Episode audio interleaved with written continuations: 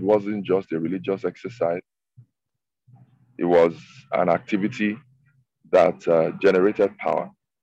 According to James chapter 5, the Bible says the prayer of a righteous man makes tremendous power available, dynamic in its working. Power has been made available, dynamic in its working this morning. And we're going to see the outcome of all of our prayers in Jesus' name. This morning, I, I have the privilege of sharing God's word with us.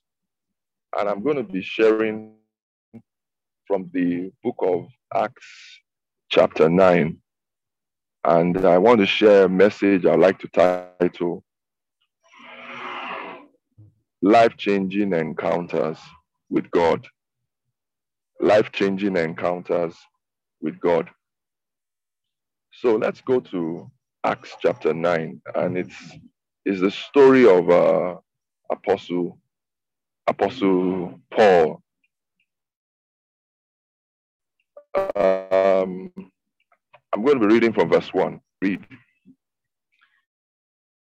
It says, And Saul, yet breathing out threatenings and slaughter against the disciples of the Lord, went unto the high priest and desired of them letters to Damascus, to the synagogues, that if he found any of them of this way, whether they were men or women, he might bring them bound unto Jerusalem. And as he journeyed, he came near Damascus, and suddenly there shined round about him a light from heaven, and he fell to the earth and heard a voice saying unto him, Saul, Saul, why persecutest thou me? And he said, Who art thou, Lord? And the Lord said, I am Jesus, whom thou persecutest. It is hard for thee to kick against the pricks. And he, trembling and astonished, said, Lord, what wilt thou have me to do? And the Lord said unto him, Arise and go into the city, and it shall be told thee what thou must do. And the men which journeyed with him stood speechless, hearing a voice, but seeing no man. And Saul arose from the earth, and when his eyes were opened, he saw no man. But they led him by the hand and brought him into Damascus. And he was three days without sight, and neither did eat nor drink. And there was a certain disciple at Damascus named Ananias, and to him said the Lord in a vision, Ananias? And he said, Behold, I am here, Lord. And the Lord said unto him, Arise and go into the street which is called Straight, and inquire in the house of Judas for one called Saul of Tarsus. For behold, he prayeth. And had seen in a vision a man named Ananias coming in and putting his hand on him that he might receive his sight. Then Ananias answered, Lord, I have heard by many of this man how much evil he had done to thy saints at Jerusalem. And here he hath, he hath authority from the chief priests to bind all that call on thy name. But the Lord said unto him, Go thy way, for he is a chosen vessel unto me to bring my name before the Gentiles and kings and the children of Israel. For I will show him how great things he must suffer for my name's sake. Glory to God. Um, here we have in Acts chapter 9 a very interesting story. We have the story of Apostle Paul. Well, let's let's call him Brother Saul. Brother Saul was a, a Jew and um, a devout one at that. one who believed that, as far as he was concerned, he was following the plan of God for his life. He had great zeal and enthusiasm about checkmating a, a group of people. They called them the Way. And by the way, the Way refers to the, the movement at that time where they began to talk about being born again, the new creation realities, about how Christ had died. Back then, they referred to them as the way.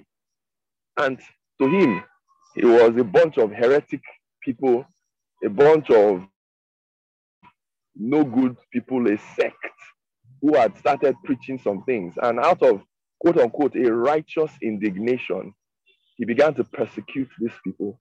And he felt the next line of action was to go seek some kind of authorization from the scribes to arrest them and to put them in jail because that was the only thing they were deserving of.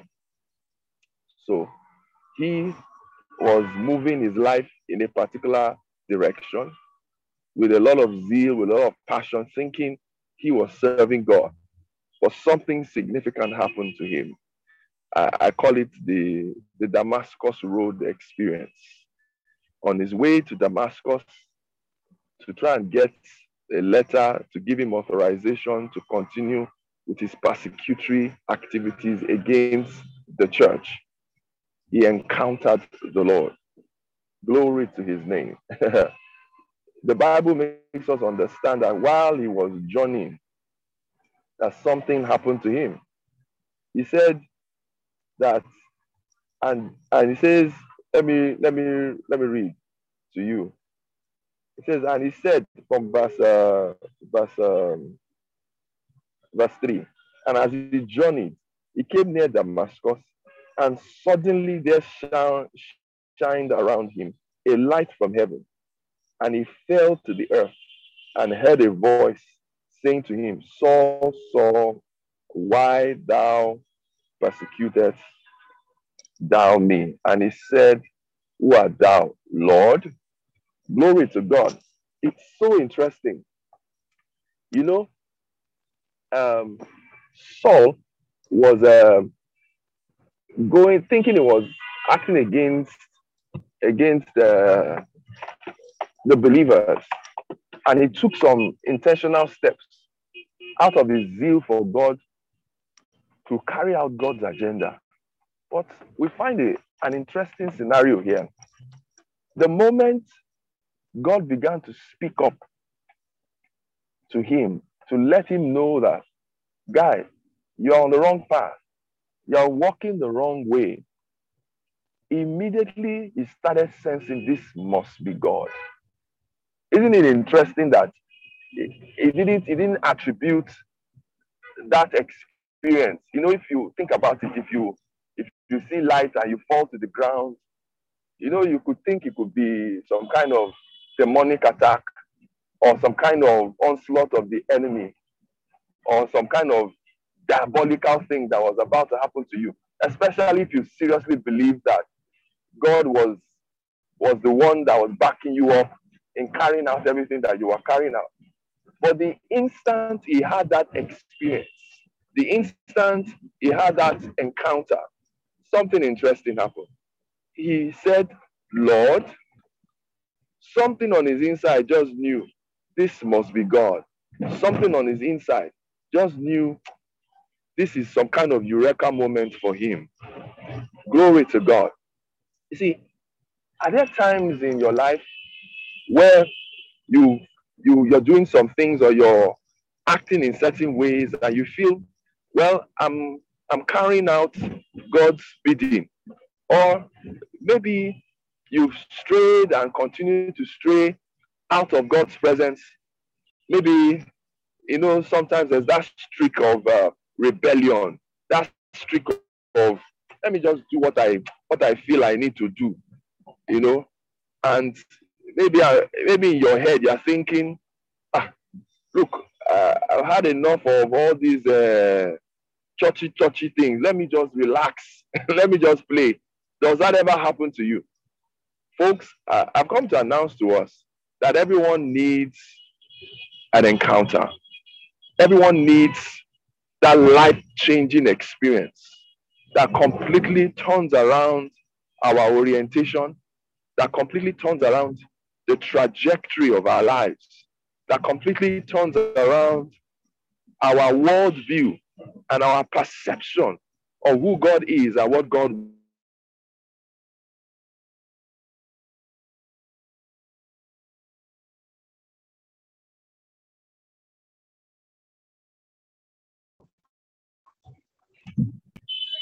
Hallelujah to Jesus. Apostle Paul had an encounter. Glory to his name. We had Brother Saul had his name changed, and Brother Saul became Brother Paul. Glory to God. Brother Paul was on a journey to, to carry out the execution of those he perceived were against God. And that will tell you something that even in our errors, even in our walking in life, when we feel, ah, maybe I'm doing this for God and you are genuinely walking in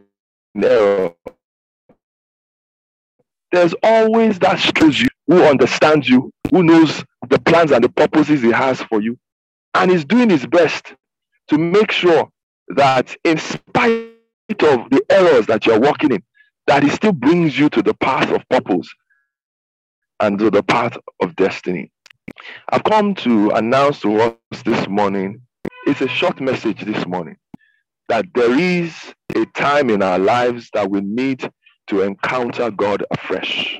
There is a time in our lives where we need to experience God coming into our space, enlightening our hearts, enlightening our minds and unveiling to us who we truly are, telling us who our true identity is, telling us who our true purpose is, showing us what plans he has for us, showing us what agenda he has for us. You know, the same thing happened to our dear brother Jacob. Jacob was a cunning man. Jacob was a supplanter.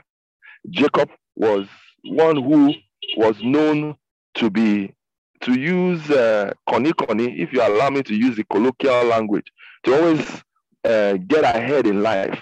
But God wanted to change his story. God wanted to change the trajectory of his life. And what did God do? God changed his name. Every single time that God wants to change who you are, change what he wants for you, change the, the your worldview. He would change your name. He changed the name of, Saul and made him Paul. He changed the name of, of Jacob and made him Israel. He changed the name of Abram, of Abram, and made him Abraham. God will change your story. And you see, when we talk about the change of name, it's not just the change in what people call you. A change of name talks about a change of your personality, comes talks about a change of your purpose, talks about a change in your worldview, talks about a change in the agenda for which God wants you to begin to apply yourself. So, folks, in uh, in this year of the overflow, we all need these encounters these encounters with God. We all need these encounters with, with God. We all need these encounters with the Holy Spirit. We all need these encounters that will change our worldview and change the trajectory of our lives. I call it the Damascus experience. Can we begin to hunger? Can we begin to thirst? Can we begin to long to encounter God in a new way?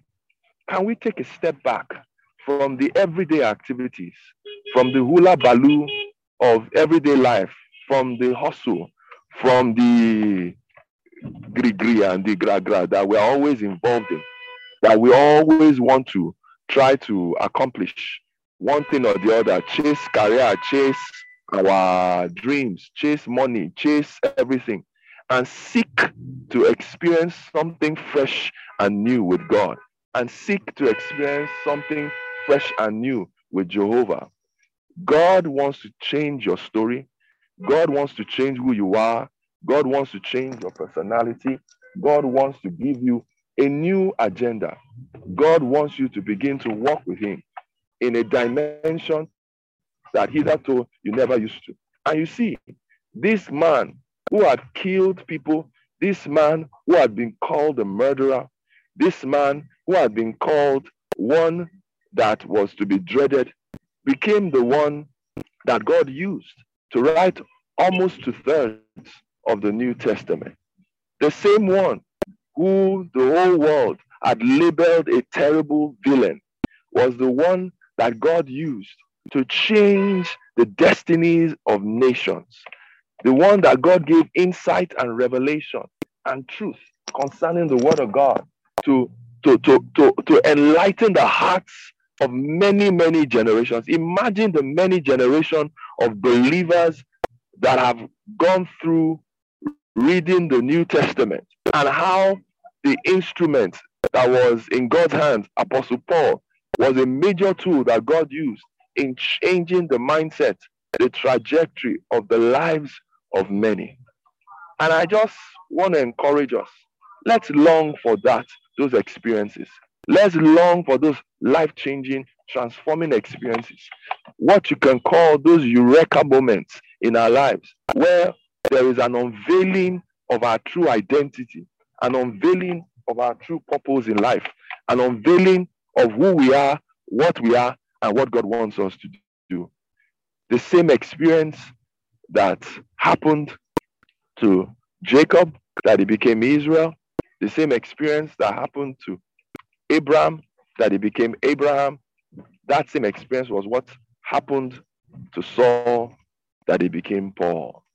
I pray for us this morning that the Lord will open the eyes of our understanding, that, that it might be flooded with light, that we might know the hope of his calling, the glorious riches of his inheritance in the saints, the exceeding greatness of his power towards us that believe, according to the workings of his mighty power. May we be filled with the knowledge of his will in all wisdom and in spiritual understanding, that we make work worthy of the Lord unto all pleasing, being fruitful in every good work and increasing in the knowledge of God. May we be strengthened with all might, according to his glorious power, unto all patience and long suffering with joyfulness. May God plant each and every one of us where he wants us to be and empower us with unctions to function, that we may stand appropriately in the respective offices of our call. May we have deep, deep seated encounters, personal encounters life changing encounters that reorientate our minds and our thinking and our worldview and our vision of what God wants to do with us, through us, and for us.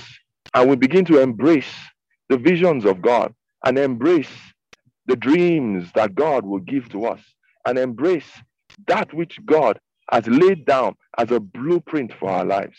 And as we begin to lay hold of them, line upon line, precept upon precept, a little here and a little there. God will walk us by the hand every day, step by step, one step at a time, taking us closer and closer into the depths of what He wants us to walk in and into the paths that He wants us to thread.